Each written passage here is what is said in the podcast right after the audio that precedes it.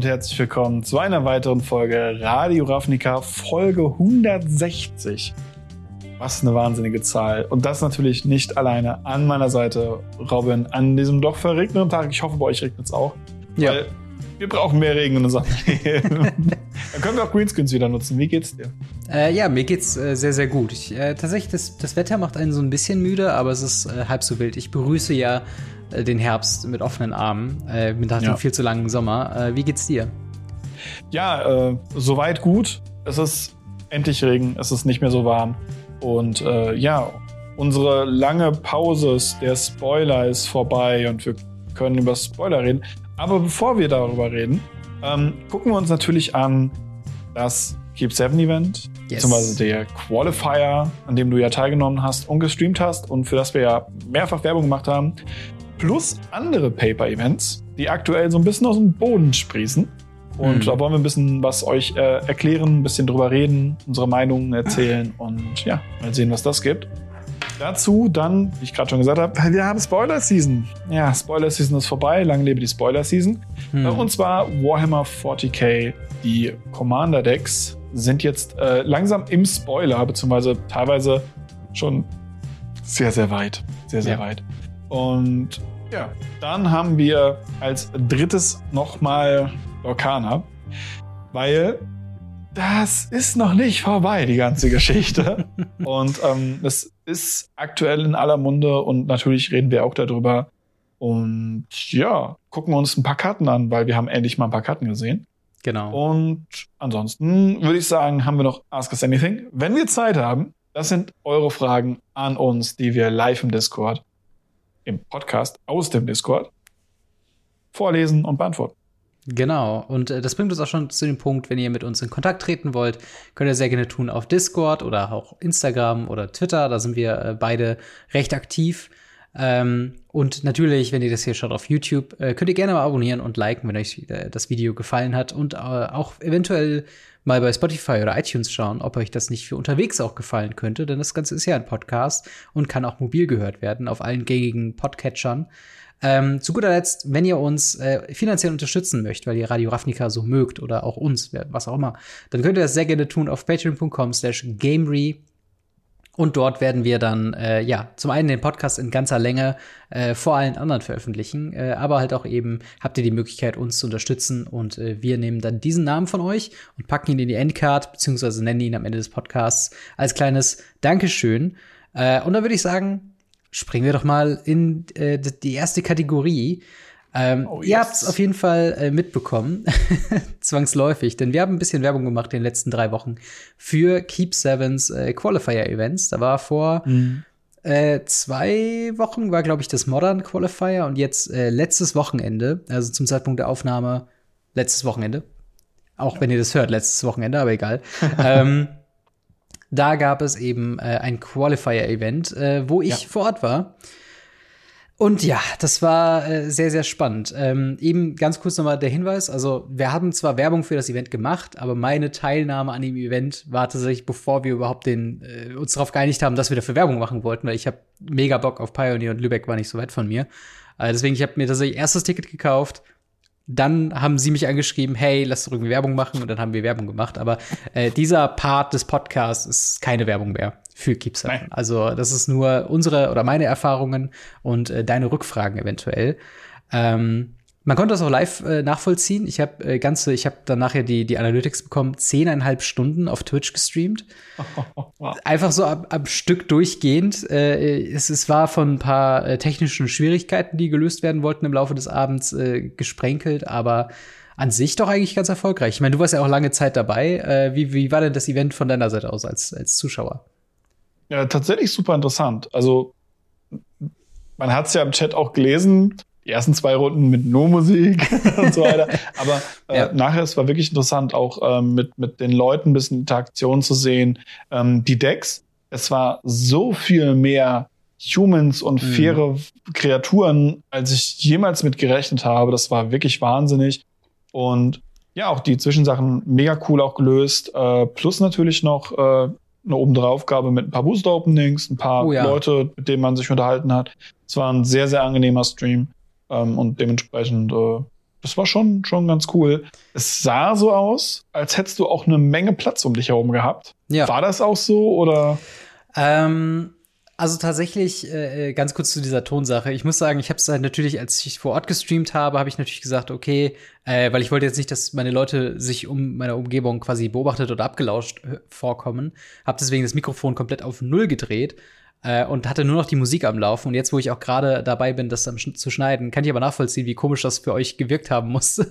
Weil es hatte sowas von französischer Arthouse-Kino, wo einfach nur ja. Karten hingelegt werden zu Klaviermusik. Ähm, aber äh, genau, ähm, ich hatte tatsächlich einigermaßen Platz. Also der Laden war mit, äh, ich glaube, es waren 21 Leute dann, äh, dann doch oder 22 um den Dreh. Äh, doch schon relativ voll. Also wie der mhm. Laden halt aufgebaut ist, du hast halt vorne so eine, so eine Shopping-Area, dann so ein längerer Schlauch und hinten noch mal so, so einen kleinen äh, Bereich mit so zwei Tischen nebeneinander. Und an mhm. diesem Schlauch entlang waren halt so Tische neben Tischen sozusagen. Und die waren quasi alle voll. Ich war im hinteren Bereich an dem letzten Tisch äh, quasi vom, vom Laden. Ähm, und quasi neben mir waren aber auch noch Leute am Spielen. Also das ging ah, wirklich okay. äh, über, ich glaube, zehn Tische oder so, äh, komplett quasi voll. Ähm, und es war tatsächlich auch eine Überlegung, weil äh, ich glaube, maximal wären ja 32 eingeplant gewesen. Dann hätte man quasi pro Tisch zwei Leute haben müssen. Äh, und dann wäre das, glaube ich, mit der Technik schon echt eng geworden. Aber so hat, konnte ich mir halt tatsächlich ein bisschen den Tisch frei machen, konnte den Laptop auf die eine Seite stellen, die Kamera einfach mal so quer über den, über den äh, Tisch ragen lassen. Und ähm, ja, ich, ich war auch tatsächlich da, doch überrascht. Also natürlich habe ich die Technik vorher getestet, aber ich war schon überrascht, wie, wie gut das eigentlich lief, auch das Internet da vor Ort. Also es war schon, mhm. war schon nicht schlecht. Ähm, ja, mit der Spinne, die du mir vorher gezeigt hattest. Ja, was mit ich bei sehr, sehr cool fand. Ja. Äh, weil es gibt zu wenig Leute, die bei solchen Events auch mal Behind the Scenes machen. Ich mache immer Werbung dafür. So, macht doch mal auch Behind the Scenes. Zeigt ja. mir, wie euer Kamerasetup ist. Zeigt den Leuten, dass das kein Hexenwerk ist, was wir da ja. machen, sondern es einfach fancy zusammengesteckt ist und nur irgendwie halten muss. Und zeigt das den Leuten, damit die Leute ja. auch wissen, wie das dahinter aussieht. Weil ganz oft denken die Leute so, was Gott, was dahinter steht. Und eigentlich steht gar nicht so viel dahinter. Außer halt, dass man sich damit beschäftigt. Total. Und ich muss auch mal sagen, also die gesamte Community da am Keep Seven Store, also teilweise waren auch Leute von weiter weg. Also der, der das Turnier am Ende auch gewonnen hat, Spoiler Alert, ich war es nicht, ähm, war äh, die, die war eine Gruppe aus, ich glaube drei oder vier Leuten, die halt aus Dresden ähm, angereist sind, also dann auch wirklich okay. eine längere Reise hatten. Ähm, ich waren, waren glaube ich noch ein paar Leute aus Kiel, natürlich auch eine Menge Leute aus der lokalen Community und so. Aber das war schon was, wo man gemerkt hat, okay, die Leute haben auch Bock anzureisen. Ja. Ähm, und, und lustigerweise, worauf ich hinaus wollte mit der Community, äh, ich hatte einen Abend vorher, hatte ich mir natürlich kurz vorgestellt, von wegen, ja, hi, ich bin hier morgen den ganzen Tag, aber ich würde schon mal aufbauen. Und beim Aufbauen kam einfach jemand, der da noch gespielt hatte und meinte so, ja, hier hast du übrigens meine Handynummer, wenn du irgendwie Kamera, Mikro, Lichter brauchst. Ich bin äh, freiberuflicher äh, VJ, also, also Videojockey. und ich habe alles zu Hause, ich kann das vor vorbeibringen, kein Problem. Also nochmal danke an dich. Ich habe dich natürlich nicht angerufen, aber äh, war trotzdem super, super nett. Ähm, ja. Einfach so diese, diese Freundlichkeit zu haben und sofort so, ja, ich könnte auch noch ein anderes Objektiv mit reinkommen. Und da kam sofort mit so einer riesigen Sony, was auch immer, Kamera. Und da dachte ich mir so, okay, also mein, mein Gestell, mit dem ich das aufgenommen habe, äh, das, das war schon gut. Aber ich wollte da jetzt nicht eine fremde Kamera dranhängen, die 900 plus Euro kostet. Nur damit es dann halt nach vorne oberkippt und dann ist die Kamera im Arsch oder so. Ähm, aber ja, also, also ich war halt froh. Meine, meine größte Bedenken war, dass ich tatsächlich mir zu viele Gedanken machen muss über die Technik während des Turniers. Und im mhm. Endeffekt war das, ich glaube, bis auf einen Internetausfall, wo ich mal kurz nachgucken musste, war das überhaupt nicht so. Ich habe wirklich gemerkt, wie so mein Gehirn zwischen zwei Faktoren hin und her geswitcht hat. Einmal so der Streaming-Mode, wo ich dann in die Kamera gucke und mit dem Chat gesprochen habe. Und dann der, der Gameplay-Mode, wo ich das halt wirklich zugeklappt auf Seite geschoben habe, auch so, dass ich gar nicht mal irgendwie was gesehen habe oder so, also was gefunkelt habe oder so. Ähm, und dann einfach komplett gespielt habe. Und das war schon, das, das hat mich überrascht, auch von, von, der, von, der, von der Aufmerksamkeit, weil ich dachte schon, es wird eine, eine herbe Ablenkung. Aber war es dann gar nicht. Also. Ja, ist, wenn man, wenn man es das erste Mal macht, hat man so ein bisschen das Gefühl. Aber wenn man es mal ein paar Mal gemacht hat, ich mache das ja im Fischkrieg ja auch regelmäßig, dass ich die Kamera mit dabei habe und recorde und sonstige Sachen mitmache. Und wir ja. haben da auch schon gestreamt und haben eine, eine hybride Station gemacht und so weiter. Und wenn du dann einmal das ganze Setup stehen hast, man nimmt ja Technik mit, die man kennt. Ja, das ist ja keine neue Technik, die man da testet oder die man dann eben irgendwie vor Ort in irgendeinem Shop Light oder so, sondern man hat getestete Soft äh, Hardware und das, was wir benutzen, das ist schon relativ ausfallsicher. Dementsprechend ja, total. ist das schon, schon ganz cool. Und da bin ich auch ein harter Verfechter von lieber ähm, das, das, das Old Reliable nehmen als irgendwelche fancy New Technik oder, ja. oder zu viel Kabelgedöns oder so. Weil das ist halt dann das, da muss halt nur irgendwo ein Kontakt nicht ganz funktionieren oder der USB-Slot macht nicht so mit wie gedacht. Und dann kannst du das ganze oh, ja. Setup irgendwie wegwerfen. Deswegen, ich war da auch sehr, ähm, ich hatte, glaube ich, nur die Kamera, Capture Card für die Kamera eben, äh, Laptop dabei und das war's. So, und dann halt noch mein, mein, mein Gestange hier, wo ich dann alles dran gemacht habe. Aber ähm, das war halt wirklich überschaubar. Also das war schon echt gut äh, und macht mir auch Bock. Ich will das auf jeden Fall noch mal mehr machen. Aber wahrscheinlich das nächste Mal erstmal in Berlin in, bei irgendeinem Event. Nicht, dass ich das wieder quer äh, oder, oder noch weiter in den Norden reinragen äh, muss. Dann sagst ähm, du mir Bescheid, dann kriegst du trotzdem von mir erstmal das Mikrofon zugeschickt. ja, das, das können wir dann gerne auf jeden Fall mal bereden. Ähm, aber zum Turnier selber, also ähm, mich hat's komplett überrascht. Also ich habe ja im, im Livestream, glaube ich, zwei Wochen davor, hatte ich einen mhm. kleinen Stream gemacht, wo ich äh, meine Deckauswahl und meine, meine Gedanken dahinter äh, geteilt habe und diskutiert habe mit dem Chat. Und äh, wir haben uns dann auf Mono White Humans verständigt. Also straight up Creature Deck. Und ähm, das habe ich dann auch gespielt und es waren fünf Runden Swiss und dann Top 8 Eliminationsrunden und die Top äh, 5 habe ich ohne einen Loss überstanden, was mich extrem überrascht hat. Einfach nur aus dem Grund, weil ich habe halt nicht vorher irgendwie Metagame oder, oder das Deck mal tatsächlich gespielt. Ich habe natürlich meine Erfahrungen mit, mit den Humans, aber ähm, da auch eher in, in mehreren Farbkombinationen. Und Mono White habe ich eigentlich nur, äh, ich glaube, einmal, als wir das Precon ausgepackt hatten oder so, hatten wir mal ein bisschen Mono White gespielt. Ähm, oh ja, stimmt. Und, und äh, ich habe halt nicht so viel Erfahrung damit gemacht und ich wusste halt, es gibt mittlerweile doch recht komplizierte Decks. Also gerade so dieses Raktos mhm. Midrange hat sehr, sehr viel, worauf du sehr äh, vorbereitet sein musst. Ähm, aber tatsächlich äh, mit, mit bis auf eine Ausnahme, wo ich dann unentschieden erspielt habe, gegen lustigerweise Mono White, waren das alles äh, äh, reine Wins. Also ähm, ich musste sagen, da war ich auch ein bisschen überwältigt von, von mir selbst in dem Moment, weil ich dachte, what? das sind halt alles sehr, sehr gute Spieler gewesen, aber irgendwie hat's mir, äh, hat's, hatte ich dann die richtigen Karten zum richtigen Zeitpunkt. Man ähm, merkt einfach, wenn man sich viel mit einem Format auseinandersetzt. Ja. Und ähm, das kommt halt dazu, dieses Formatwissen, selbst wenn man nicht spielt, nur informieren, sich drüber über neue Decks informieren oder mal über Metagame informieren oder ähnliches. Man muss nicht aktiv spielen, natürlich hilft das auch. Ja. Und ähm, du tust es ja trotzdem, du spielst ja trotzdem Magic. Also ähm, wenn du jetzt natürlich äh, weder einen Podcast hättest, noch dir über Pioneer Gedanken machen würdest, noch irgendwo lokal irgendwo spielen gehen würdest, hm. dann äh, und zwar gar keine Ahnung, dann wäre es wahrscheinlich auch anders gelaufen. Aber man ja. weiß ja, dass du dich mit Pioneer auseinandersetzt und das kennt man aus anderen Sachen. Und deswegen hat es mich gar nicht so überrascht. Von dem, was ich gesehen habe, waren das auch sehr, sehr saubere Lines und halt auch ein sehr guter Spielstil. Das fand ich sehr, sehr angenehm.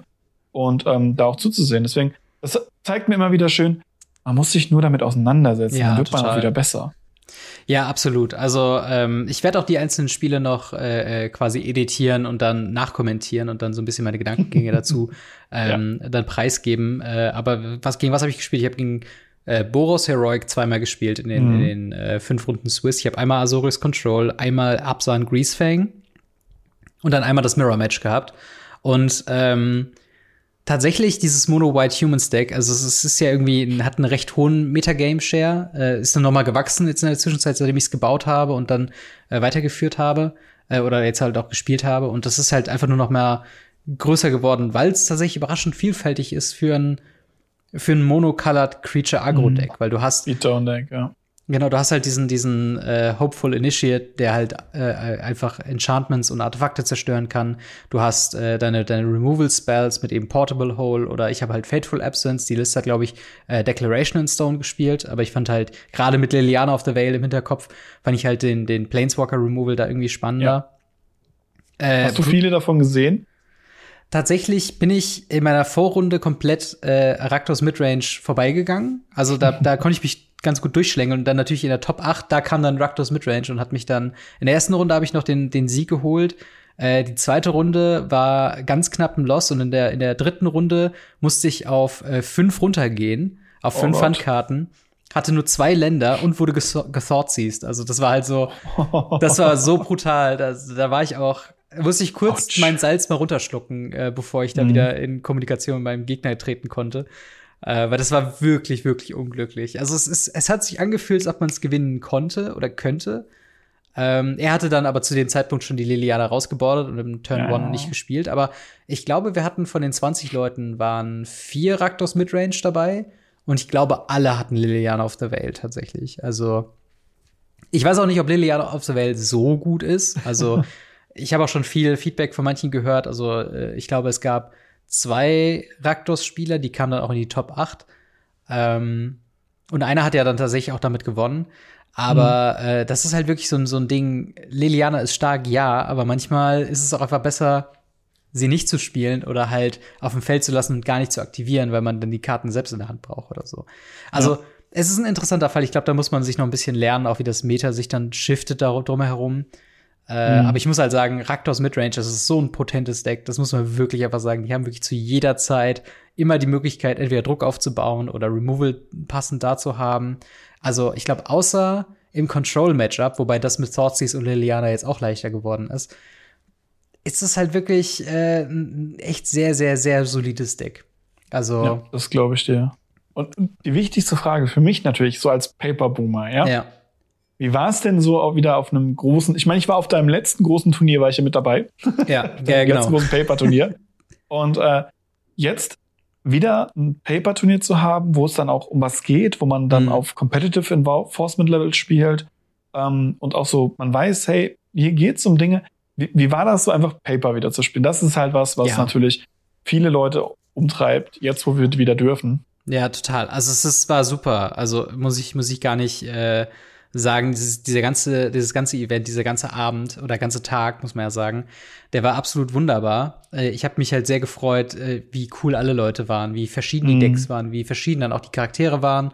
Und ähm, wie du schon sagst, so allein dieses Wissen zu haben, äh, Rule Enforcement Level halt professional zu haben. Oder ich hatte auch zum Beispiel einmal mein, mein Deck im, bitte?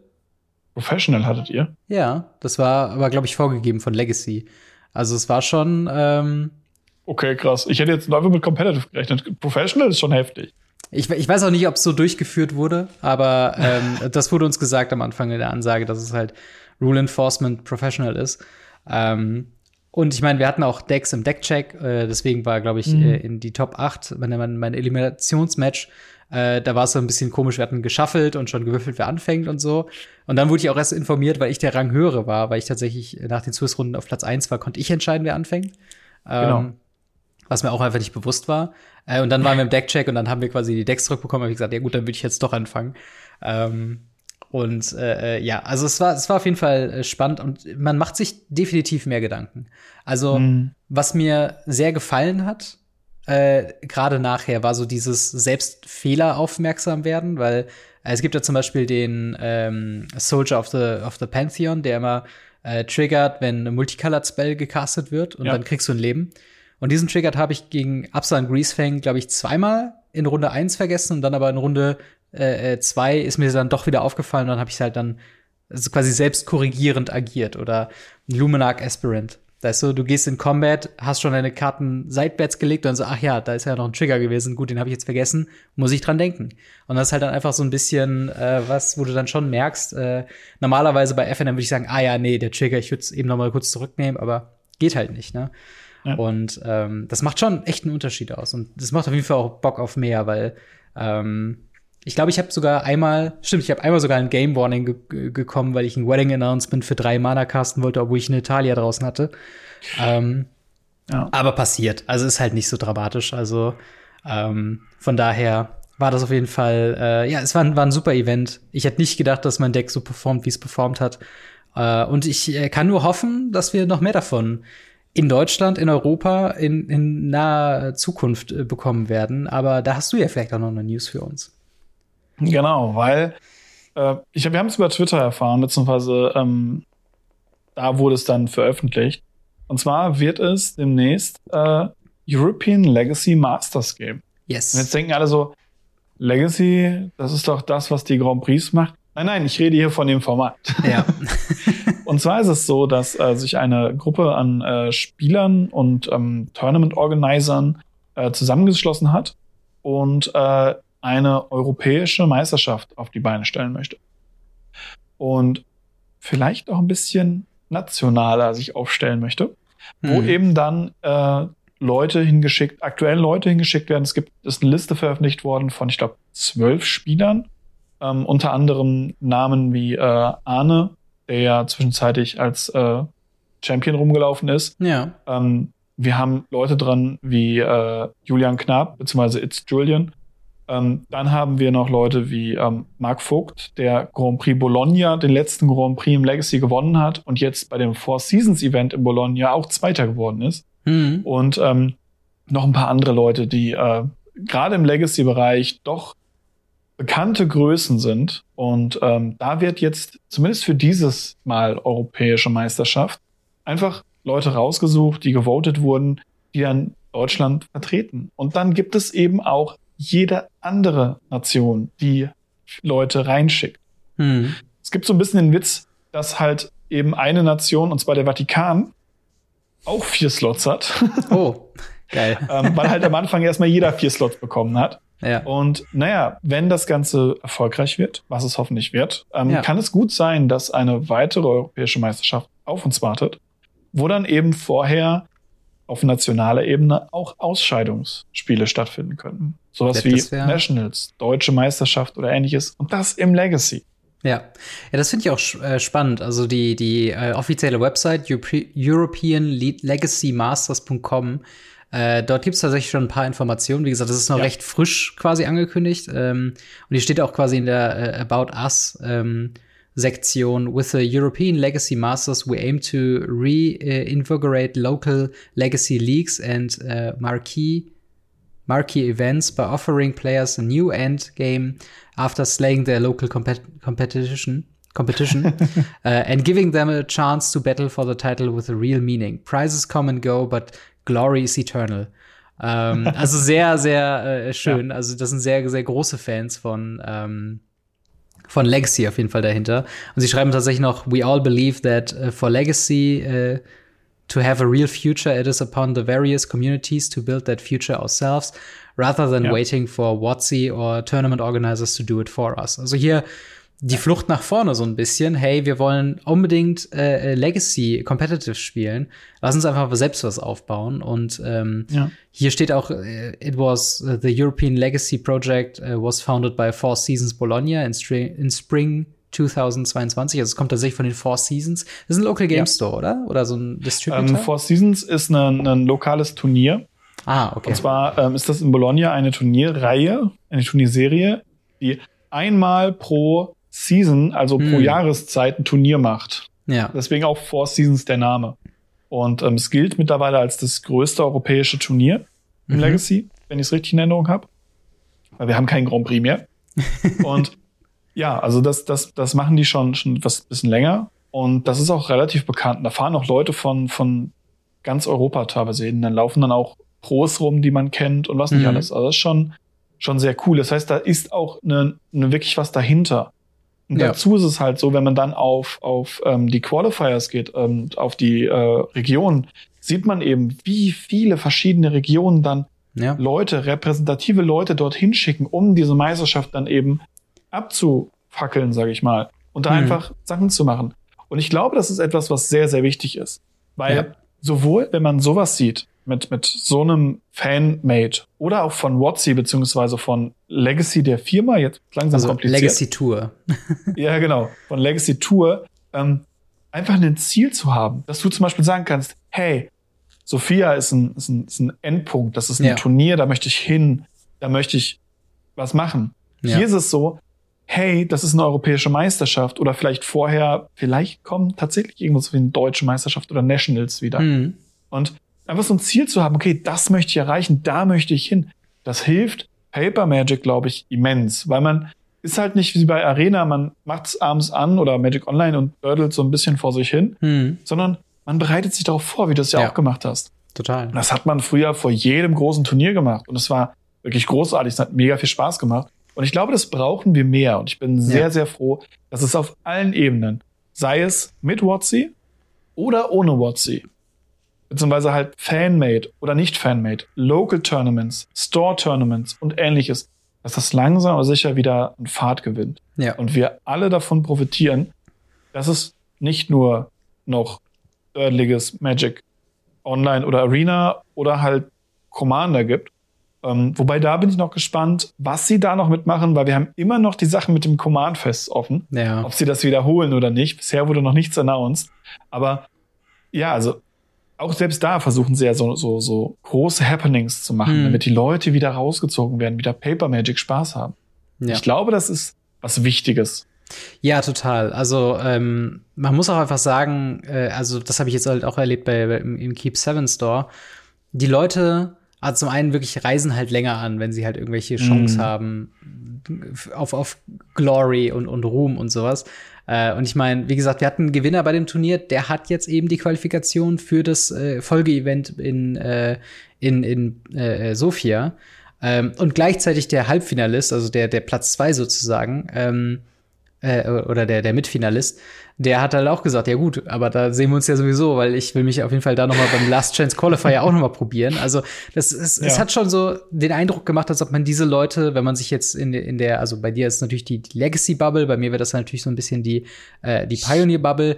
Wenn ich jetzt Mhm. mehr auf solche Events gehen würde, würde man das, glaube ich, auch, würde man sich einfach immer wieder wiedersehen und so, ne? Ach ja, krass, wir haben uns doch da in, beim, in Lübeck mal getroffen und, und solche Sachen auch. halt, halt auf, auf Europaebene gesehen, ist natürlich total schön und gerade die Legacy-Spieler, die haben das ja auch schon irgendwie erlebt mit der, mit der Hochzeit der Grand Prix und alles. Ähm, und einfach schön, dass hier halt die Initiative äh, da ist und dass auch wirklich Organis äh, Organisationen da sind, äh, wie halt eben Four Seasons, die halt eben auch die Erfahrung mitbringen, die dann auch ein bisschen das Budget auch mitbringen, die auch wissen, was so erwartet wird. Ähm, und ich, ich, ich kann nur hoffen, dass halt dieses Projekt, ähm, also das European Legacy Masters, dass das, wenn nicht direkt unterstützt von Wizards of the Coast, zumindest anerkannt wird. Also das wäre ja zumindest was, wo man sagen könnte, hey, würde es jetzt Wizards of the Coast so ein abbrechen, da nicht einfach eine Promo hinzuschicken und zu sagen, hey, weißt du was, eure Top 8 kriegen hier eine Promo von, keine Ahnung, City of Brass oder was weiß ich. Irgendwas halt, oder, oder eine Path to Exile Promo, wo unten drauf steht irgendwie äh, äh, Legacy Masters. Ne? Das muss ja nicht mal in die, in die, in die Weltmeisterschaft oder sowas mit reinfieden oder so, dass der äh, ne, also wo man jetzt sagt, okay, der Gewinner von Sofia wiederum geht dann in die Pro Tour äh, Europa oder so rein. Das muss ja nicht mal sein, aber einfach nur so ein, so ein kleines Nein. Geständnis. Ich glaube, leichter können sie sich keine Gummipunkte verdienen in dem Gebiet, oder? Ja, ja, sch schwierig. Es ist wirklich schwierig, also gerade da, wo sie auch alle Brücken abgebrochen haben. Ja. Deswegen weiß ich nicht, ob es einfach ist oder so einfach ist, gerade weil sie ja auch immer wieder, gerade in Europa, sich echt schwer tun, da Fuß zu fassen. Deswegen Ja. haben wir ja Legacy Tours als Organizer und nicht Wizards als Organizer. Und ja, Wobei die, auch, sind ja auch die, die organisieren ja in keinem Gebiet. Also selbst in Amerika sind es ja, Ja. die Dreamhack-Leute. Also Genau. ähm, die haben sich Und, da komplett ähm, raus zurückgezogen. Also, nee, ihr macht Genau, mal. aber deswegen wäre es da halt ziemlich easy, und dann zu sagen, okay, ihr macht für uns die, die, diese, diese Teile, ihr macht für uns die Qualifiers, ihr macht die, die Pro-Tour, ihr macht Mhm. die, die Tour und ihr könnt halt eine Eternal-Tour machen, wenn ihr wollt. ja. Aber das haben sie damals schon nicht. Wir hatten immer die Eternal Weekends und so weiter fort, die haben sie dann irgendwann mal übernommen, aber halt auch nie wirklich angesetzt. Das war Ja. auch so, ja, es war ein bisschen seltsamer. Und ich, ich hoffe, dass sie es anerkennen. Und gerade wenn es halt auch dann auf europäischer Ebene in jeder Nation so ein kleines Turnier gibt, wo dann Mhm. die Besten der Besten nochmal auf ein Turnier geschickt werden. Und Ja. das dann hoffentlich auch mit Coverage und was nicht alle mit einhergeht. ja. Dann habe ich Hoffnung, dass da noch mal ein bisschen ein zweiter Wind für Legacy kommt. Ja, ich drücke auf jeden Fall die Daumen äh, und, und hoffe, äh, dass vor allen Dingen das Einzeichen gibt, und zwar in eure Communities da draußen. Wenn ihr Bock habt auf irgendwelche äh, organisierten Turniere, dann organisiert es euch selbst. Also das kann man auch wirklich Ja. nicht, also es gibt sehr viele Bewegungen diesbezüglich halt auch in Berlin. Klar kann man sagen, okay, Berlin ist halt auch riesig und da gibt's für jedes Nischenformat irgendwie zumindest 30 Leute, die sich für interessieren. Ähm, aber trotzdem, wenn ihr halt irgendwo einen Treffpunkt habt oder so, da halt so eine Turnierserie aufzubauen. Ich meine, ihr hattet ja auch schon lokale ähm, Geschichten mit irgendwelchen Punkten, die man dann über Monate gesammelt hat äh, im Mhm. Fischkrieg, die komplett privat organisiert sind oder wo sich Leute hingesetzt haben. Wie können wir das aufbauen? Wir hatten Und- die Zeiten ja auch schon vor, vor dem Local Game Store, vor Fischkrieg, Ja. vor irgendwelchen Stores. Wir haben uns so schon getroffen. Wir haben so eine Community aufgebaut. Ja. Und naja, man sieht ja auch teilweise, wie aus sowas dann was, was Festes, Etabliertes auch mit Hilfe hm. eines Stores passieren kann. Ich meine, ihr habt ja, du hast ja schon Berlin das angekündigt oder angesprochen. Man hat ja in Berlin eines der bekannteren Sachen, wie ich finde, ist äh, Matthäus Magic Monday. Ja, total. Wo halt äh, mittlerweile Card Market und mehrere Local Game Stores mit drin hängen ja, und zusammen ja. einfach ein cooles Event für komplett Berlin geschaffen haben aus ja hey, ich will Modern spielen und das montags und kein Store hat montags Modern, also mache ich montags Modern. Ja. Daraus ist es entstanden und das ist einfach sau cool, dass es halt auch einfach total, so welche total. Wellen schlägt. Deshalb, wenn ihr ja, Events halt haben wollt oder ähnliches, dann macht das. Genau, und vor allen Dingen, das, das meine ich halt jetzt gerade mit meiner, äh, ne, dass jetzt auch Nischenformate große Aufmerksamkeit bekommen haben. Äh, ich habe letztens lustigerweise vom, ich glaube, es war sogar auch Matteo, der dahinter steckte, äh, äh Pauper-Liga Pauper. gesehen, wo du dann irgendwie ja. wöchentliche Turniere hast in einem Paper-Pauper-Format, wo sich die Leute halt immer treffen woanders und halt dann äh, ne, über einen längeren Zeitraum eben Punkte sammeln. Und dann wird da äh, ein kleiner Preis zusammen äh, gespart und so weiter. Also es ist schon echt, also es ist schon so ein semi-professioneller Bereich fast schon, ähm, ja. wo man halt auch echt super mitmachen kann und sich messen kann. Und im Endeffekt ist es ja das, was wir bei Turnieren machen wollen. Und äh, sei es jetzt bei äh, quasi dem offiziellen Turnierstrang, äh, wie jetzt beim Keep Seven Store oder sag ich mal, größeren Store-finanzierten Projekten wie jetzt das European Legacy Masters oder eben lokalere, größere Turniere, die halt äh, so semi-professionell quasi organisiert worden sind. Ähm, es ist alles möglich, äh, muss ich halt dann nur irgendwie mal hinsetzen und anfangen. Und äh, wenn ihr darauf Bock habt, go for it. Also äh, ihr habt auf jeden Fall unsere Unterstützung, ja. wenn nicht von, von Wizards of the Coast oder sonst irgendwas, aber ja, äh, sehr schönes Thema. Ich glaube, wir könnten dazu auch echt mal eine Spezialfolge machen, wo wir uns vielleicht mal ein paar Gäste ja. ranholen und mit denen über das ganze Thema sprechen. Äh, wurde ja in der Vergangenheit auch nicht immer alles richtig gemacht und das kann ja auch eben eine Chance sein, das halt eben zu verbessern. Mhm. Ähm, aber ich würde sagen, äh, was haltet ihr von dem ganzen Thema? Ist das überhaupt was, was euch interessiert, diese ganze Turniergeschichte oder Events? Äh, fandet ihr das spannend, wenn ihr den, oder halt, solltet ihr den Stream geguckt haben, fandet ihr den Stream gut? Fandet ihr den spannend und äh, würdet ihr euch mehr von sowas wünschen? Äh, Schreibt es auf jeden Fall in die Kommentare oder in den Discord. Wir springen jetzt mal aber von der kompetitiven Richtung in die eher casual Richtung mit neuen Produkten, neuen Previews, die wir bekommen haben. Und zwar die Warhammer 40k Commander Decks, die äh, werden jetzt so nach und nach im Laufe der Woche äh, mit den kompletten Decklisten quasi ähm, ja, preisgegeben. Äh, kurz zur Erinnerung, was sich dahinter verbirgt. Das sind sogenannte Universes Beyond Sachen. Das heißt, sie sind nicht äh, in der Welt mhm. von Magic the Gathering angesiedelt. Es sind Warhammer 40k äh, ähm, ja, Charaktere und, und Kreaturen und so weiter. Und wir haben jetzt zum ersten Mal unter diesem Label Universes Beyond äh, vier Commander-Decks, die auch so im Local Game Store und online zu finden werden sind. Ich glaube, der Preis ist so bei 45 bis 50 Euro für die normale Version. Das Ganze gibt's dann nochmal in der Commander, äh, äh, in der Collectors Edition, wo dann jede Karte so ein Search-Foiling haben soll. Wir wissen noch nicht ganz, wie das aussehen wird, aber also, wenn ihr euch die Karten richtig, richtig gut gefallen, dann könnt ihr da auch noch die ähm, Collectors Edition zu holen. Ähm, für eine Menge mehr Geld. Für eine, weiß man schon da einen Preis? Ähm, also ich habe äh, die normalen Sets gesehen bei äh, Online-Stores und In-Stores für die Sets für 200 Euro. Und ich glaube, die, also die normalen Sets und die mhm. äh, Collector-Sets sind, glaube ich, bei 400 Euro. Okay, also vielleicht dann pro. Also dann, dann sind wir quasi beim doppelten Preis, also so eher so in Richtung 80, 100 Euro pro Deck. Eher vielleicht. 100 bis 150 Euro. Checkt check mit eurem Local Games, Game Store ab, äh, ob sie die überhaupt haben und wie teuer die dann wären. Mhm. Äh, also das ist ja auch das Ding. Wizards of the Coast hat kein, äh, ja, äh, wie heißt das, unverbindliche Preisempfehlung? MSRP. Äh, mehr, deswegen können wir das nicht äh, ganz bewerten. Aber die Themen werden sein äh, Forces of the Imperium, was ein Esper-farbenes Commander-Deck ist. Dann haben wir Necron Dynasties, ein Mono-Black-Deck. Äh, Tyrannid Swarms, ein Timur-Deck. Und The Ruinous Powers äh, Grixis, also äh, quasi Rot, äh, Blau und Schwarz. Timor ist Grün, Rot, Blau.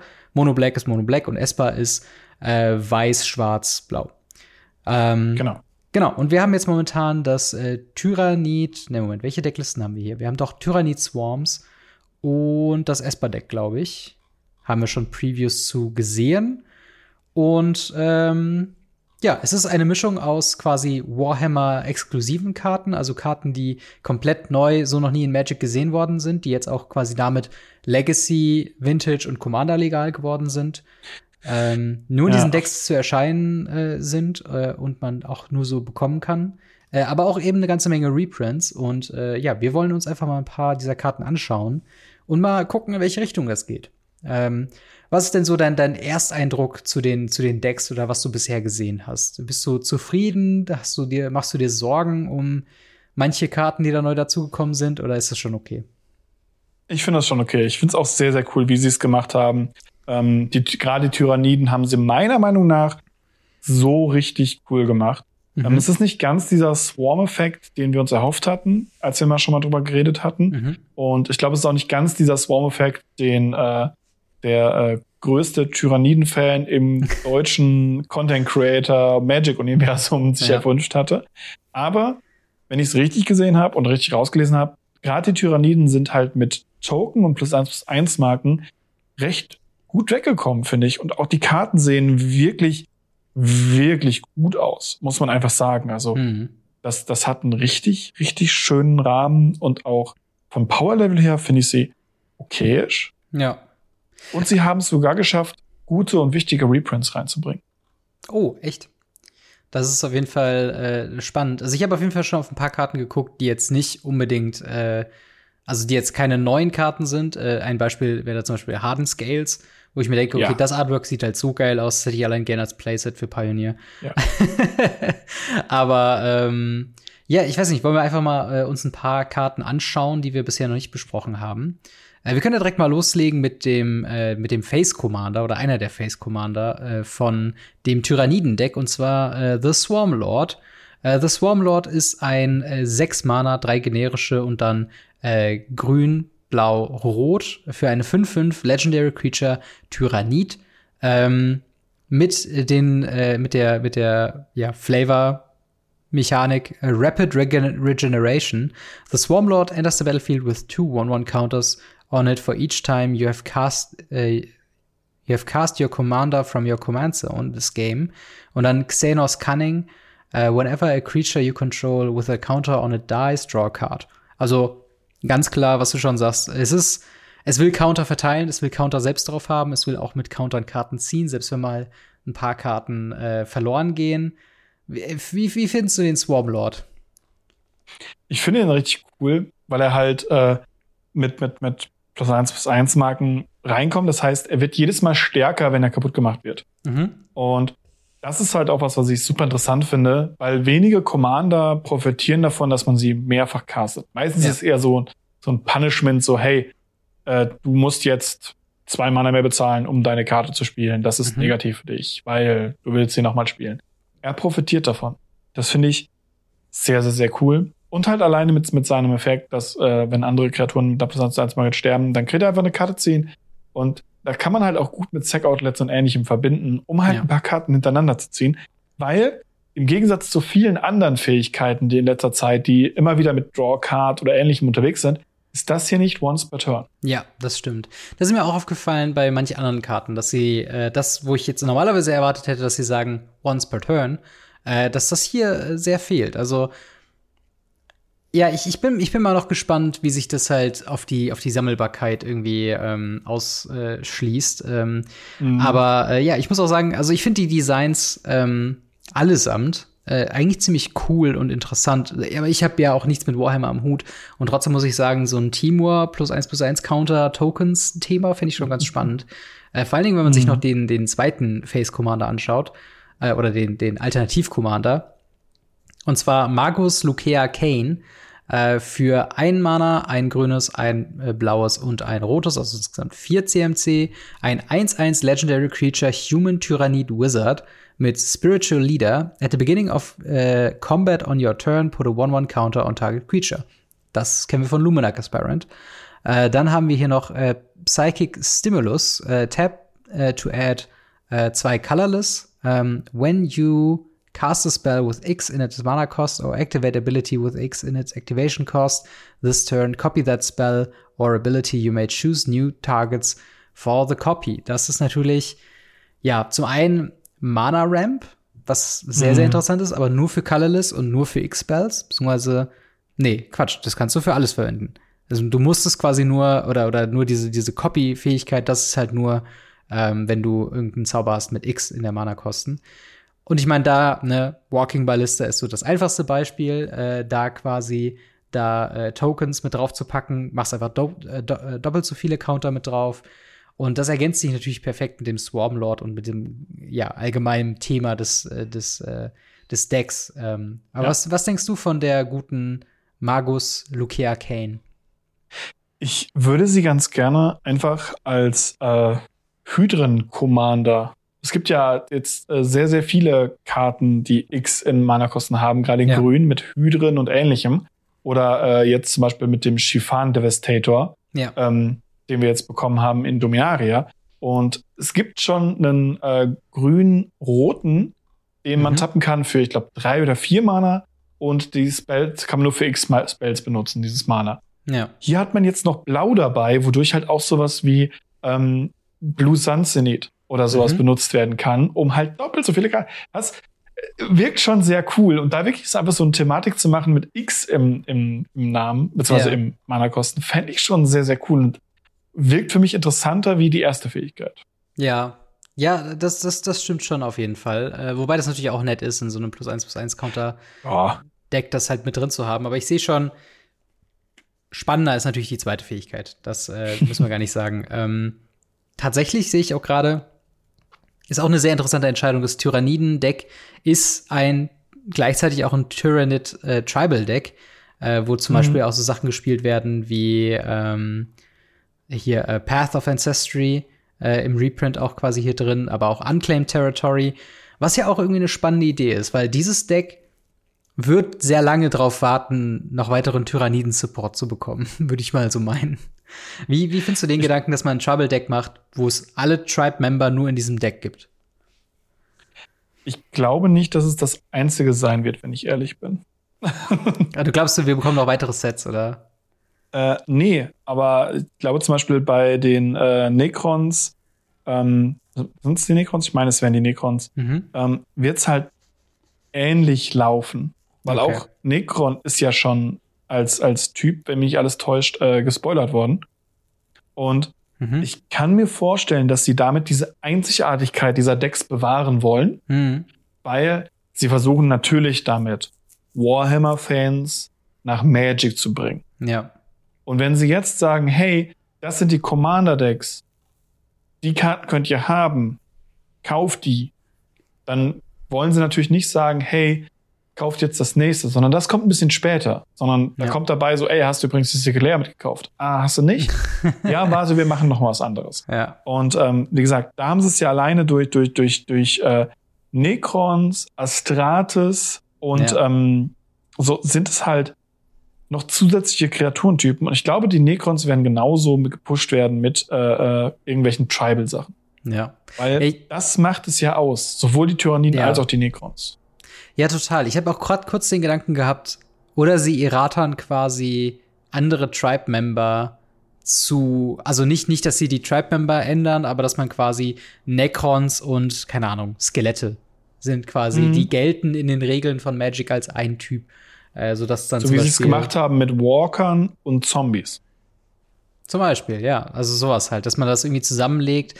Äh, wobei es schon wieder weird ist, weil ich wollte gerade sagen, die äh, Astrates, die sehen schon alle recht menschlich aus, aber es gibt gleichzeitig im Set auch äh, zum Beispiel mit Inquisitor Greyfax einen Human Inquisitor. Also da geht es dann nicht auf. Also anscheinend sind die Astrates tatsächlich nicht einfach nur Menschen, sondern spezielle ja, Astrates, Menschen. Astrates sind schon, also das ist schon ein eigener, okay. ein eigener Bereich. Das äh, Space Marines sind, sind äh, in verschiedenste Fraktionen unterteilt und das ist ein ganz eigener. Da okay. gibt es ein komplett eigenes Unter eine eigene Unterkategorie in diesem Tabletop, die sich nur damit auseinandersetzen. Okay. Ähm, und die sich nur mit der Story damit auseinandersetzen. Wohingegen halt viel so Tyranniden und ähnliches einfach so als Zusatz auch damit beikommen, damit sich nicht nur Space Marines äh, wie in der Horus Heresy äh, prügeln. ähm, ja. Aber wenn wir jetzt zurück zum Tyrannidendeck gehen, ist es halt so, sie haben ja auch vieles ähm, nochmal gelabelt mhm. Und haben äh, bei vielem, wie zum Beispiel ja auch, äh, wie du ja schon angesprochen hast, ähm, neue Karten designt oder mhm. alte Karten teilweise auch gerenamed. Mhm. Beziehungsweise nicht gerenamed, sondern sie haben halt eine Karte gedruckt, die es vorher so nicht gab, die ich, wo ich mir gedacht habe, so, warum?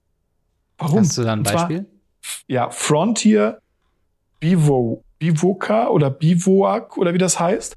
Mhm. Das ist einfach nur ein Land, was getappt ins Spiel kommt und für grünes, blaues oder rotes tappt. Ah, das Wa- Triom, wa- ja. Warum? Oder Was? das es ist ja halt vermeintliche kein Triom. Das ist ja. Wa- Warum da nicht ein Triom mit reinsetzen? Ja. Ja, ich, Es ist- ja das, das ist schon komisch, aber wahrscheinlich wollten sie jetzt nicht bei manchen Karten mit zwei Titeln arbeiten. Also wenn sie es jetzt Triom genannt hätten, ähm, ich weiß auch gar nicht, äh, wir haben ja auch teilweise schon Tricolor Lands. Ähm, äh, das ist nicht derselbe Name, sagst du? Nein, es ist, es ist nicht das, was die Temo haben. Ah, okay, krass. Und, und das ist halt so. Eh. Ja, das, das ist weird. Das macht auch quasi Timor-Decks in Zukunft einfach. Also, wenn du noch einen neuen, noch ein Triland mehr hast, äh, wird wahrscheinlich nicht einen riesigen Unterschied machen, aber es ist zumindest eine weitere Option, die ja dann regeltechnisch halt einfach schon auch weird ist. Also gerade in einem Format, wo du nur von jedem Deck äh, oder von jeder Karte eins haben kannst, ähm, könnte da eventuell ein problematischer Vorteil daraus entstehen. Auf der anderen Seite sind die Farben ja auch mit den Cyclen nicht immer hundertprozentig. beziehungsweise es sind, es sind, es ist, es ist das von, von, von damals. Es ist Ach so, einfach nur okay. der Reprint. Das meine ich damit. Also, Ah, verstehe. sorry, falls das falsch rübergekommen ist. Es ist, das Frontier Buvak ist genau das, was es in Temo gab. Ah, okay. Aber halt nicht das Temo Triom, was halt. Ach, so wa- meinst du das, okay. Hätte sie halt nichts gekostet, das damit reinzusetzen. Ja, das und- stimmt. Da muss ich halt sagen, sie haben ja ein paar Karten, wie ja eben das Bovak oder auch das äh, Harden Scales und so weiter, mit Mhm. normalem Namen übernommen. Ja. Und da finde ich es gut, wie sie darauf geachtet haben, dass da halt nichts irgendwie wie kaputtes hart gereprintet wird, dass man eins jetzt kaufen muss, weil da jetzt Ja. ein Reprint drin ist, was halt noch nie gegeben hat oder weil es halt so alt ist oder sonst was. Auf der anderen Seite finde ich es auch süß, wie sie einfach Karten äh, ähnlich gemacht haben wie äh, du kriegst einen Tyranniden für jeden Gegner, den du hast. Also Tyrannid Invasion für vier Mana. Das ist ein 3-3 Ja. Tyranniden-Token mit Trampel. Das ist ganz nett. Und so, so, ja, Ja. aber das hätten sie halt auch mit Bestien machen können. Klar. Und das, das finde ich so dieses also halt nicht Interessante. Flavor so. dann, ne? Genau. Und das Ja. finde ich halt das Interessante. Auf der einen Seite reprinten sie halt sowas wie das Buvak als 2-Cent-Karte. Hm. Hardened Scales, was sie neulich erst im Double Masters gereprintet haben, sonst wäre das auch wahrscheinlich ein richtig harter äh, äh, ja, Beat gewesen, warum man das kaufen sollte. Hm. Und dann haben sie halt so Karten im Uncommon-Slot, by the way, wo halt du für jeden Gegner einen 3-3er Bestie bekommst. Äh, Tyrannin. Entschuldigung, Tyrannin. Und das, Ja. das finde ich halt so, so interessant. Das finde ich auch sehr interessant. Aber ich, ich würde sagen, wir lass uns mal noch zu ein, zwei äh, Previews noch kommen. Und zwar unter anderem Yes. meine Lieblingspreview, die wir bisher gesehen haben. Tatsächlich, ich bin, wie gesagt, kein Warhammer-Guy, aber trotzdem äh, finde ich sehr spannend den äh, B. Lacor, The Dark Master. Äh, sechs Mana, drei generische und dann Grixis-Farben, also einmal blau, einmal schwarz, einmal rot für eine Legendary Creature Demon Noble mit 6-5 äh, und Flying, weil es ist ja ein Dämon mit Flügel, offensichtlich. Äh, und zwei Fähigkeiten. Einmal Prince of Chaos. When this creature enters the battlefield, you draw X cards and you lose X life, where X is the number of demons you control. Ähm, also erstmal Card Draw, weil eine Karte ziehst du auf jeden Fall. Dann, whenever another demon enters the battlefield under your control, it deals damage equal to its power to any target, was ich auch insane stark finde. Also, äh, Dämonen sind ja historisch bekannt, dass sie einfach äh, sehr teuer und sehr stark sind und das macht sie auf jeden Fall Mhm. deutlich spielbarer, dass man immer so einen Modus drin hat mit dem Commander draußen, von wegen basically remove target creature. Wenn ihr jetzt nicht gerade Ja. äh, indestructible hat oder ähm, vor allen Dingen auch any target, das kann auch burn damage sein. Äh, und Ja. so hast du quasi nicht nur einen sehr coolen Tribe supported, wie halt eben Demons in Grixis und ich glaube, das ist der erste äh, äh, Grixis-Dämon, der Mechaniken hat für Commander, die Dämonen mit einbeziehen. Ich glaube, es gibt sonst nur den, Sonst den sie Kalia of the West und den Rakdos Showstopper oder so, äh, die halt Ne, es irgendwie gibt was noch ein mit Demons paar machen. Rot-Schwarze. Es gibt noch ein paar Rot-Schwarze, die tatsächlich noch, noch Dinge tun. Plus es gibt ja noch die zweite Kalia, Genau, genau. ähm, die ja noch äh, raussucht und so weiter. Aber es gibt auch so, einen- so einen richtigen Demon, Teufel, Halbling-Commander. Raphael heißt der, glaube ich, aus, äh, Baldur's Gate, glaube ich. Schlag mich bitte nicht, wenn es nicht ja. Baldur's Gate war, aber ich meine, es wäre Baldur's Gate. Aber, aber ich muss schon sagen, also er sticht so ein bisschen dann daraus hervor, weil es sind zwei relevante Geschichten. Also einmal entweder ja. Burn Damage, Removal oder Card Draw. Und du hast halt, kannst halt mit Dämonen spielen. Also es ist halt so ein, so ein richtig geiles Ding, wo ich einfach gedacht habe, okay, spannend auf jeden Fall. Auch Grixis ähm, ist halt echt so eine, so eine Farbkombination, da fühlen sich Dämonen, glaube ich, ganz wohl. Ähm, ja. Und äh, was noch dazu kommt, ist, ähm, man kann natürlich auch Tribal Tribal Shenanigans machen, indem man mit ganz vielen Changelings arbeitet. Und da hast du dann auch dein, ja. äh, dein, dein, deine Mariners und, und diese ganzen Changelings, oh, ja. die du dann quasi für, für günstig äh, da raushauen kann. Und dann kann er vielleicht dann doch schon Turn 6 anstatt irgendwie eine oder zwei Karten schon irgendwie vielleicht sechs, sieben Karten ziehen, je nachdem, wie viel man davon rauskriegt. Also das fand ich, mhm. fand ich schon spannend. Aber was, was, was hältst du denn von ja. Belacor?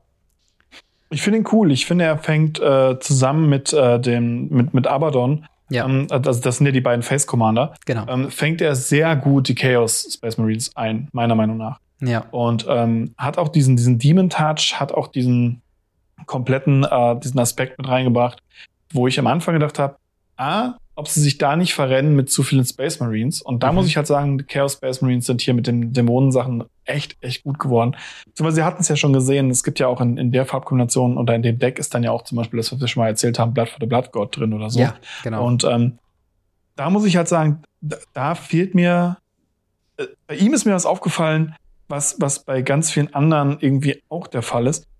Mir fehlen mehr Flavortexte. Hm, das stimmt. Also wir haben bei ein, bei ein paar Sachen äh, haben wir Flavortexte. Und deswegen äh, habe ich zum Beispiel auch noch mal äh, Blood for the Blood God erwähnt, mhm. ähm, weil es hat ja den Flavortext Skull for the Skull Throne. Ja. Das sind so so so altbekannte Warhammer Memes, will ich fast schon sagen. Ja. Ähm, aber bei ihm fehlt mir das. Und ich fände es schade, dass sie da nicht die Chance genutzt haben, alles ein bisschen kleiner zu drucken, wie sie es bei Abaddon gemacht haben. Und einfach noch überall so einen kleinen Flavortext, so einen kleinen Spruch mit ja. rein. Weil das ist das, was Warhammer für mich als nur Teilzeit-Warhammer-Spieler ähm, überhaupt ausmacht, ist der Flavor. Und ähm, das muss ich halt sagen, das kommt, fehlt ein bisschen. Ansonsten finde ich die Karte ziemlich cool. Ja. Ja, total. Also, äh, das muss man auch wirklich sagen. Ähm, so ein bisschen äh, fällt es halt schon auf, dass du halt nur auf so Sachen wie Soul Ring, die sehr cooles neues Artwork bekommen mm. haben. Äh, ich glaube, Arcane Signet, äh, da gibt's mm. auch noch mal Flavortext drauf. Die Command Tower gibt's noch äh, quasi passendes äh, Flavortext, aber halt wirklich auf diese äh, Karten haben mittlerweile sehr viel Rules-Text, muss man vielleicht sagen. Also, ja. was du hast, sind halt diese, diese kleinen ähm, Flavor-Keywords, die dann so ein bisschen das auffangen.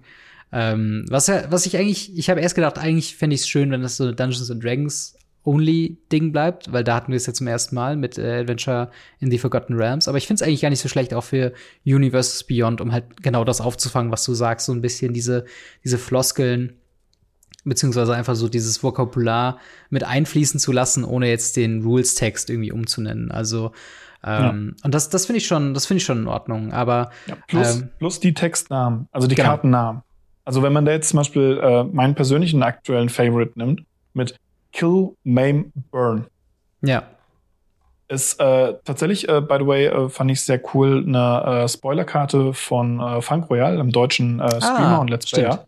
Hat mich sehr gefreut, dass der die Karte bekommen hat. Sehr gut. Ähm, und da habe ich halt hart gefeiert, weil dieses Kill, Maim, Burn ist halt einfach dieses, das ist einfach so, das ist sowas wie Blood for the Blood God und so weiter. Da haben hm. sie mhm. richtig, richtig viel reingesetzt, so. Das ist ein Ausruf, den die haben. Das ist der Hammer. Ja. Außerdem ist es eine Karte für fünf Mana, die ein Artefakt zerstört, eine Kreatur zerstört und oder drei Schaden an einem Spieler macht. Oder halt für fünf Mana alles drei, was im Commander wahrscheinlich ganz, ganz oft passiert. Ja, das, das kann ich mir auch sehr gut vorstellen. Aber ja, also es ist, es ist auf jeden Fall äh, spannend. Ähm, so ich ich ja. würde sagen, der erste Blick und das erste, was ich so gehört habe, ist die Resonanz eigentlich recht positiv auf die, äh, auf das Deck oder auf die Karten, die wir bisher revealed bekommen ja. haben. Ähm, ich, wir werden wahrscheinlich nächste Woche noch mal über die, die anderen Decks noch mitsprechen. Äh, also das ist jetzt quasi primär sehr Tyranniden fokussiert, weil das so das einzige Deck ist, was wir schon vollständig bei uns haben. Ähm, aber allem in allem. bisschen Chaos Space Marines. Genau, ein bisschen Chaos Space Marines sind schon dabei. Wir haben halt die Face Commander äh, durch, daher kommt da eben auch dieses, äh, dieser, dieser Dark Master, Bell, Bell Lacor oder B Lacor, ja. wie auch immer. Äh, wir haben auch zum Beispiel auch die, äh, die Necron Face Commander von Mono Black äh, mit äh, Sarsrek, The Silent King.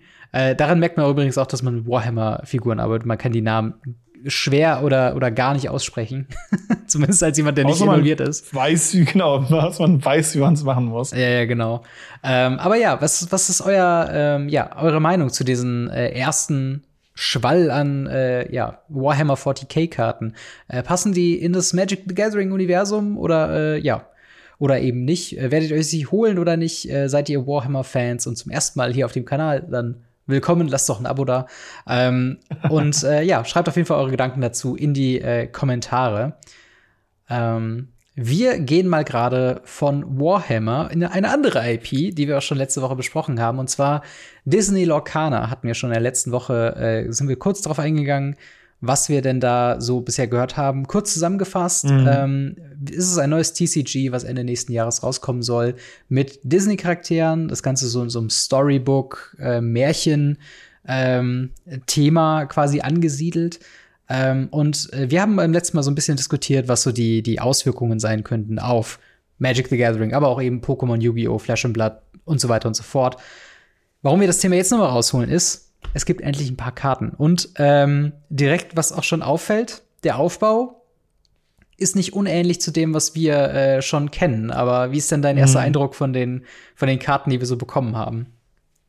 Ähm, ich fand's ganz lustig. Es haben ganz, ganz viele Leute äh, bei den Karten schon rumgefuscht und haben äh, Magic-Namen drüber geschrieben ja. und haben dann äh, aus verschiedenen Karten zum Beispiel äh, den Dark Confident gemacht oder ähnliches, ja. ähm, weil es dann ja einen ähnlichen Effekt hat und so weiter und so fort so aus Spaßeshalber, weil es ist sehr Magic-orientiert. Ja. Also ich, ich hätte nicht damit gerechnet, dass sie so, so krass Magic nachahmen. Ja. Weil eigentlich sind gerade die, die Magic zwar so als, also noch nicht mal als Grundbasis nehmen, weil selbst Hearthstone ist ja nicht wirklich Magic. Ja.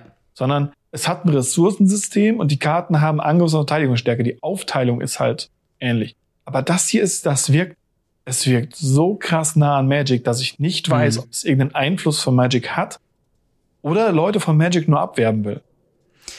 Also es ist auf jeden Fall interessant, um, um quasi das einmal in, in, äh, in, in Kontext zu bringen, was wir damit meinen. Also wenn wir uns zum Beispiel so eine Karte wie Robin Hood äh, Unrivaled Archer angucken, äh, ich glaube, der, der gravierendste Unterschied zu einer Magic-Karte ist, dass der Titel und äh, also dass der Titel der Karte ist nicht oben, sondern in der Mitte der Karte. Wir haben erstes Artwork. Mhm. Oben links haben wir was, was äh, noch nicht klar ist, weil wir noch nicht die Regeln haben, wie das Spiel funktionieren wird. Aber es wirkt schon sehr krass, wie äh, die Mana-Kosten, die auf einer Magic-Karte oben rechts sind.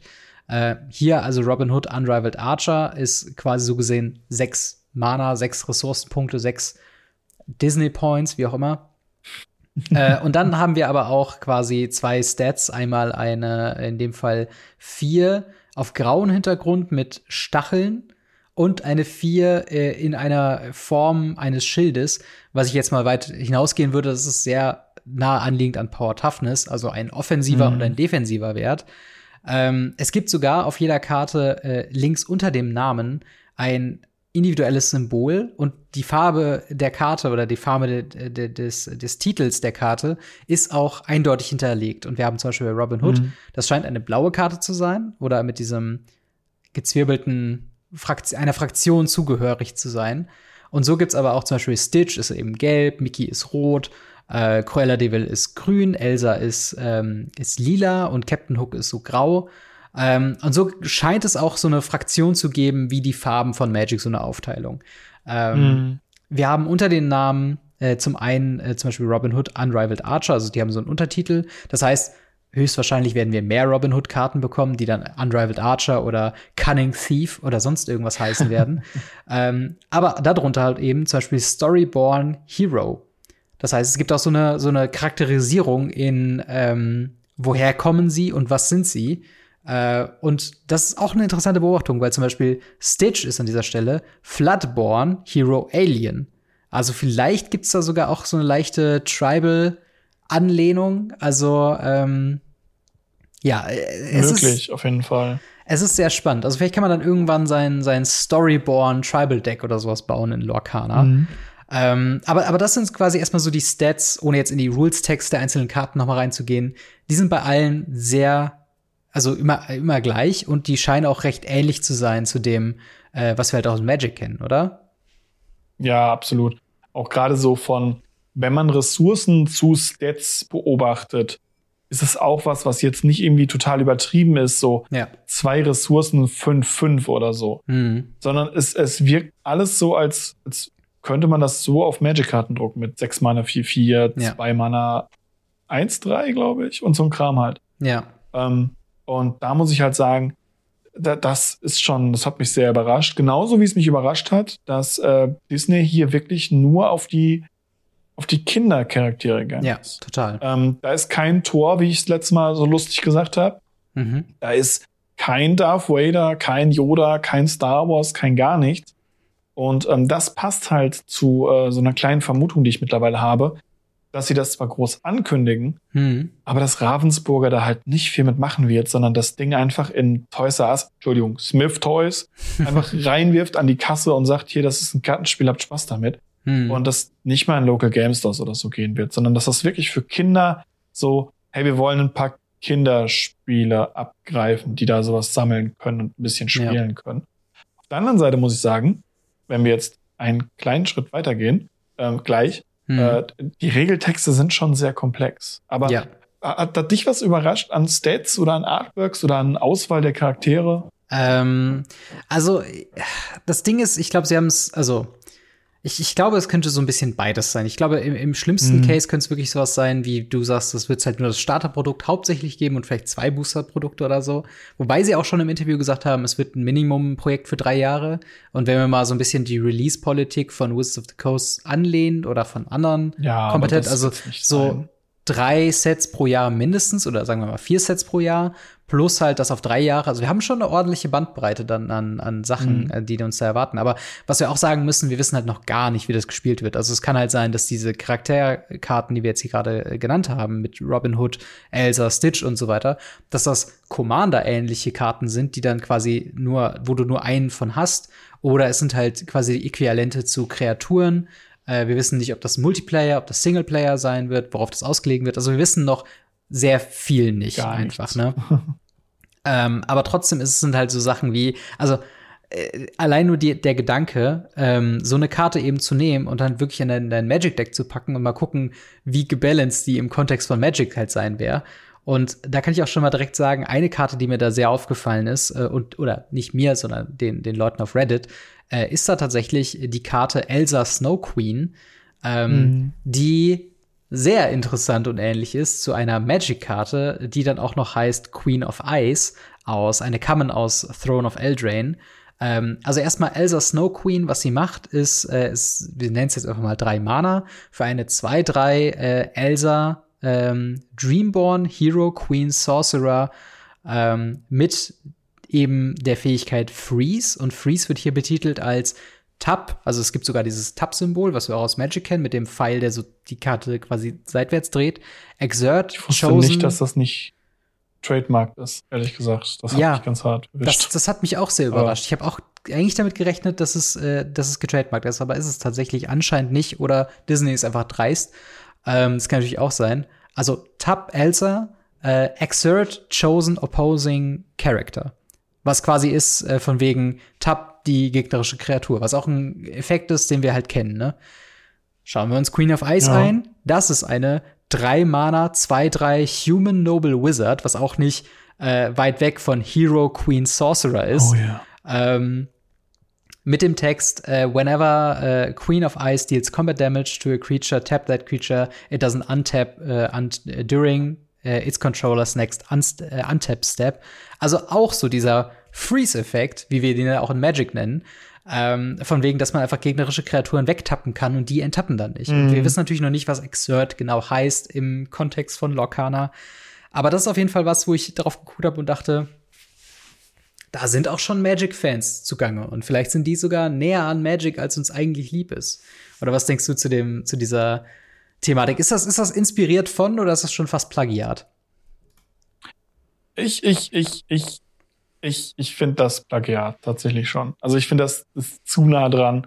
Ja. Ähm, es ist einfach äh, ja, schwierig. Natürlich hat man da die Möglichkeit, es ist ein anderes Kartenspiel, es kann andere Ressourcen haben. Hm. Und auch am Anfang von, von Hearthstone oder auch von von Flash and Blood, wo man es noch nicht genau wusste, was es ist, mhm. äh, hat man so gedacht, so, ah, vielleicht kopieren die wieder zu viel, bla bla bla.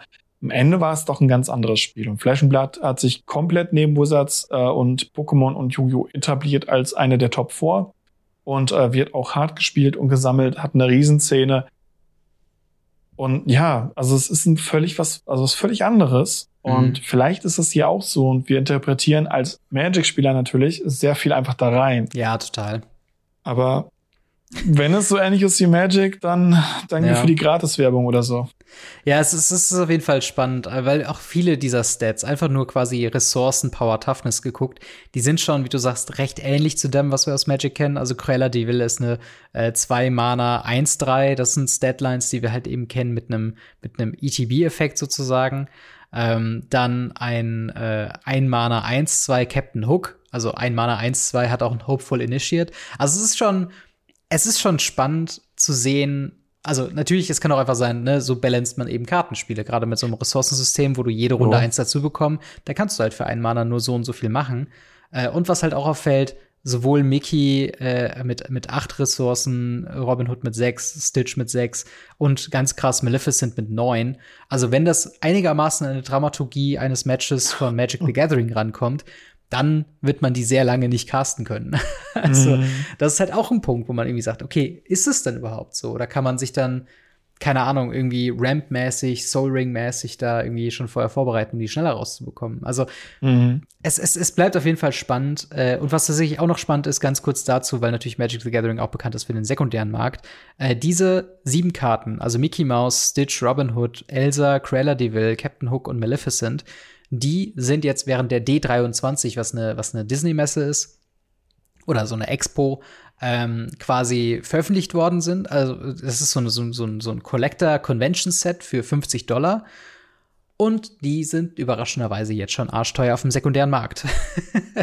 Disney hat auch schon gesagt, cool. dass, ähm, weil die haben auch unten so, so einen Stempel mit äh, D23 Expo und mhm. First mhm. Print. Äh, das werden auch die einzigen First Prints sein von diesen Karten. Also äh, Mickey Brave Little Taylor wird zum Beispiel äh, eine, einen regulären Print in einem Booster-Set bekommen, aber auch wenn dieses erste Booster-Set der First Print für alle ist, wird dieser D23 Expo ähm, Print der einzige First Print bleiben. Was? Was ist deine Meinung dazu? Findest du das äh, schwierig oder, oder glaubst du, dass das äh, vielleicht ganz cool werden würde? Das ist wichtig für ein Kartenspiel. Ähm, es ist wichtig für ein Kartenspiel auch einen finanziellen Hinterhalt zu haben. Ja. Und ähm, einen Rückhalt. Und das hat man von Flash and Blood vorgemacht bekommen. Und äh, genauso muss Disney das auch machen. Mhm. Ich sag zwar immer liebevoll, für mich wird das ein Kinderspiel, gerade weil ich halt, wie gesagt, nicht davon ausgehe, dass es irgendwie im Local Game Store passieren wird. Mhm. Aber, naja, Pokémon war auch mal so ein Kinderspiel, was es nur um Saturn gefühlt gab. Ja. Und jetzt ist es ein riesengroßer Sammlermarkt und äh, niemand spielt es. Äh, Blood hat einen riesengroßen Sammlermarkt und es wird gespielt. Magic sowieso. Mhm. Und äh, Yu-Gi-Oh! hat einen krassen Reprint-Markt und so weiter und so fort. Es ist super interessant, es gehört dazu.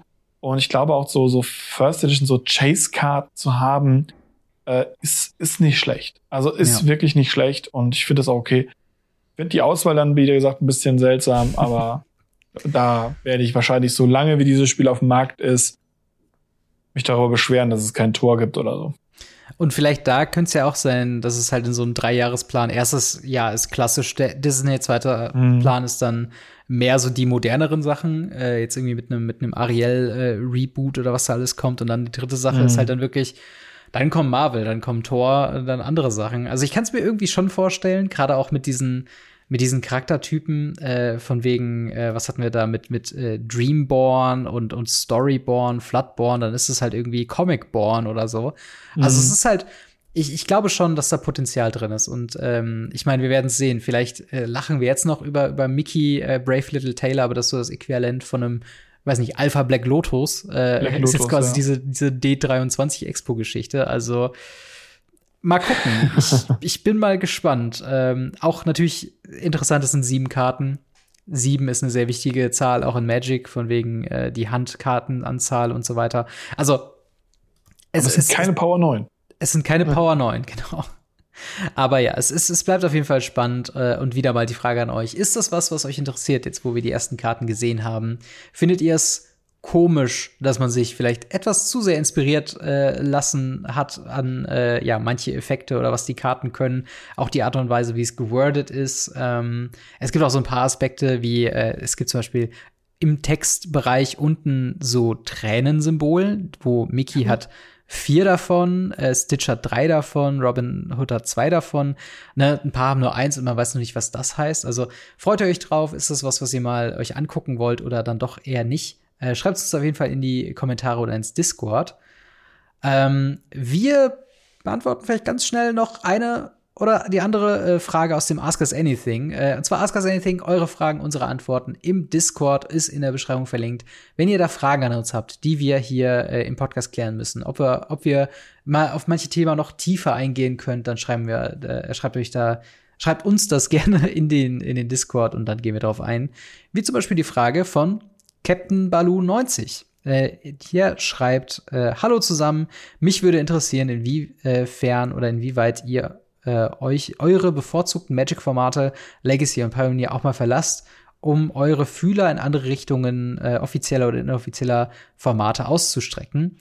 Falls ihr das, äh, falls ihr mal was anderes gespielt habt, kauft ihr euch dann diese Decks oder leiht ihr euch diese. Falls ihr euch diese kauft, nach welchen Kriterien geht ihr dabei vor? Soll heißen, privat, äh, spielt ihr dann auch einfach irgendeinen Haufen, besorgt ihr euch Monocolored Decks, äh, um die tendenziell kostenspieligere Mana-Basis nicht äh, eure bevorzugtes Format umzugehen, all in, äh, koste was es wolle, verwendet ihr Proxys oder vielleicht ganz was anderes? Also sehr viele Fragen im Sinne von, wie, äh, wie testen wir andere Formate oder, oder neue Formate aus? Äh, hast du mhm. da eine Go-To-Herangehensweise? Naja, ich habe ja so ziemlich jedes Format gespielt, inklusive Standard, aber Standard ist schon, aber wenn wir Ikoria mal rausnehmen, mhm. äh, auch schon Jahrzehnte her, dass ich Standard gespielt habe.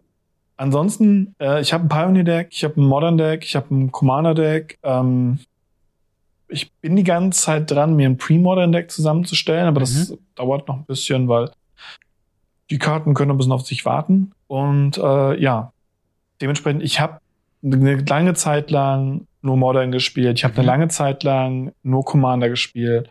Und ähm, aber mein Go-To-Format wurde ja schon gesagt als Legacy bezeichnet. Das ist ja auch so. Ja. Wenn ich andere Formate angucke, dann muss mich ein Deck direkt ansprechen und ich muss das mögen. Ja. Also zum Beispiel beim Pioneer war es einfach so, ich habe Schwarz-Weiß Humans gesehen und habe gesehen, Talia drin, ein paar coole Humans drin, die wollte ich eh die ganze Zeit mal spielen. Geil. Das ist das Deck. Mhm. Und dann grind ich das auch, auch wenn das Tier 5 ist, durch die Weltgeschichte.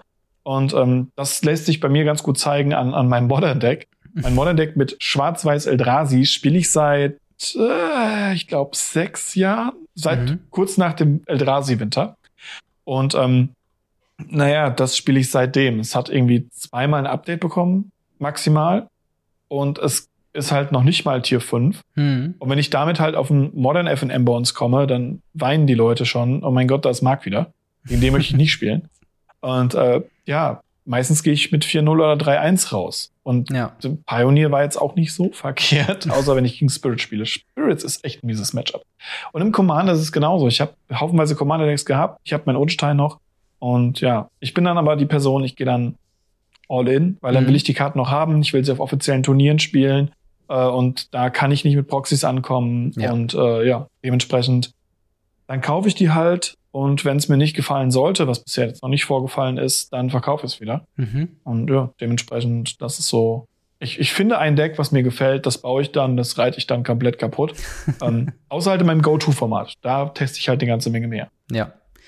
Ähm, tatsächlich ist ja bei mir, also du bist ja quasi mit, mit Legacy irgendwo im High-End angesiedelt, äh, was auf jeden Fall eine, eine luxuriöse äh, Standpunkt quasi ist, weil von da aus, wie du sagst, so, so downgraden, sag ich jetzt mal, zu, zu Modern, Pioneer und so weiter, ist auf jeden Fall drin. Ähm, mhm. Bei mir als hauptsächlich Pioneer-Spieler ist es auf jeden Fall auch eine, eine, Kostenfrage, weil ich teilweise, um Modern Legacy mal auszutesten, äh, schon deutlich mehr irgendwie in die, in die Hand nehmen müsste, als mein durchschnittliches äh, Pioneer-Deck kostet. Das ist einfach so ein mhm. bisschen der Fakt. Ähm, und dementsprechend äh, probiere ich tatsächlich gar nicht so viele andere Formate aus. Also ich habe schon so ein bisschen meine, meine drei Go-To oder vier Go-To äh, Magic the Gathering Formate ähm, sind halt eben hauptsächlich Pioneer. Wenn ich ja mal in einer privaten Runde, Runde irgendwo spiele, dann halt natürlich Commander. Ähm, wenn sich's halt hier und da mal ergibt, äh, wie jetzt ne von dem von dem schon früher erwähnten äh, Pauper-Turnier eben Pauper, mhm. äh, oder dann, äh, wenn es mal ohne Deck gehen muss, entweder Pre-Release mit Sealed oder halt irgendwie sowas oh, wie ja. Äh, Draft oder so. Ähm, und damit bin ich eigentlich schon ganz gut äh, quasi abgedeckt, was so meine meine meine Magic Needs angeht. Ich glaube, wie ich allerdings dran gehen würde, ähm, Thema Modern, sollte das jetzt noch mal irgendwann für mich interessant werden. Ich würde, glaube ich, wirklich mit einem Budget-Deck anfangen und erstmal gucken, ob mir das Format allgemein Spaß macht. Weil das ist ein Problem, was ich bei Modern eigentlich schon seit Tag eins hatte, ist halt so, dass das Format mir als Spieler einfach schon damals so ein bisschen zu schnelllebig war. Ähm, mhm. Das ist halt so ein bisschen das Ding, oder, oder zu, zu schnell vorankommt. Das war einfach ein zu krasser Sprung von mir, damals aus dem Standard kommend. Äh, und so die, die sich aufbauende Komplexität erlebe ich halt jetzt erst so ein bisschen in, in, in Pioneer und kann Pioneer, das da sehr gut halt eben nachvollziehen. Äh, und dementsprechend würde ich, glaube ich, wirklich dann äh, gucken, erstmal budgetmäßig äh, mir irgendwas zusammenzutun, um, wie du halt schon sagst, um halt dann das Format mal auszutesten. Wenn ich in privater Runde jemanden habe, wenn ich jetzt zum Beispiel mit dir äh, äh, spekulieren wollen würde, hey, ich will mal Legacy spielen, dann würde ich natürlich mir erstmal was proxen oder mir von dir was leihen und dann halt erstmal spielen äh, so im privaten Rahmen. Aber äh, ja, meistens, äh, wenn man irgendwie so neue Formate austestet oder im Local Game Store spielen will und da gibt's nur die Formate, hat man die Option nicht. Ähm, und, und da äh, ja, würde ich dann schon echt zu, zu Budget-Decks greifen und erstmal überhaupt beobachten, was wird gespielt, was sind, äh, was ist die Spielweise des Formats und anhand dessen entweder vom Budget dann langsam upgraden dass man dann wirklich sagt, okay, ich habe jetzt hier mein, mein, mein Budget Burn und, und hole mir nach und nach die Fetchlands und die, die äh, anderen äh, teuren Karten mit Eidolon of the Great Revel, immer dann, wenn ich genug zusammengespart habe. Ähm, mhm. und, und würde mich dann so herantasten. Was so Sachen angeht wie Highlander-Formate oder halt also jetzt nicht Elder Demon Highlander, äh, Elder Dragon Highlander, äh, sondern halt so, äh, weiß nicht, Canadian Highlander und so weiter. Oder auch Pre-Modern das sind so Novelty-Sachen. Das sind immer so Sachen, wenn es mich, wenn es mich gerade überkommt und ich halt irgendwie schon Bock habe, da mich ähm, mit zu befassen, dann sehe ich mich schon auch Sammlungen, sag ich mal, direkt zu kaufen. Aber auch nur, weil ich im Hinterkopf habe, das sind Decks, die baue ich einmal und die kann ich so lassen. Und äh, ne, das ist halt dann ja, eine etwas andere Herangehensweise als so ein sich irgendwo reinarbeiten quasi. Ähm, ja. Und äh, ja, ich, ich hoffe, die, die Antworten waren, waren irgendwie nachvollziehbar. Äh, ich würde noch eine Frage ganz kurz reinnehmen von Ridiculous Fox. Und zwar äh, wird dort gefragt, äh, da ihr ähm, das neue Five-Color-Deck Painbow angesprochen habt und Blackie sich um die Mana-Basis Sorgen gemacht hat, was haltet ihr denn von dem alten Precon Draconic Domination und dessen Mana-Base? Äh, das war, soweit ich weiß, äh, das erste fünffarbige Precon. Das ist eine sehr yes. interessante Frage, weil meine Meinung tatsächlich ein bisschen geschiftet ist zum letzten Mal, wo wir Painbow besprochen haben. Äh, Gerade eben mit äh, Blick auf die äh, Draconic Domination äh, Deckliste. Ähm, kannst du jetzt gerade noch im Kopf sagen, wie du das Deck denn fandest? Äh, es hatte ein paar coole Drachen drin. aber die Landbase war genauso Müll. Mhm. Und äh, da hattest du wenigstens noch zusammenhängende Drachen drin. Dementsprechend ja. fand ich das Deck damals sehr, sehr cool. Ich fand generell diese, gerade diese, diese Decks, mhm. es gibt einen Grund, warum die unendlich teuer sind, abgesehen von dem kurzen Print dran im Vergleich ja. zu vielen anderen der Commander Decks. Und sie haben auch so beliebte Themen wie eben Rot-Schwarz-Weiß Vampire, mhm. Five Color Dranks und so weiter und so fort vorgemacht.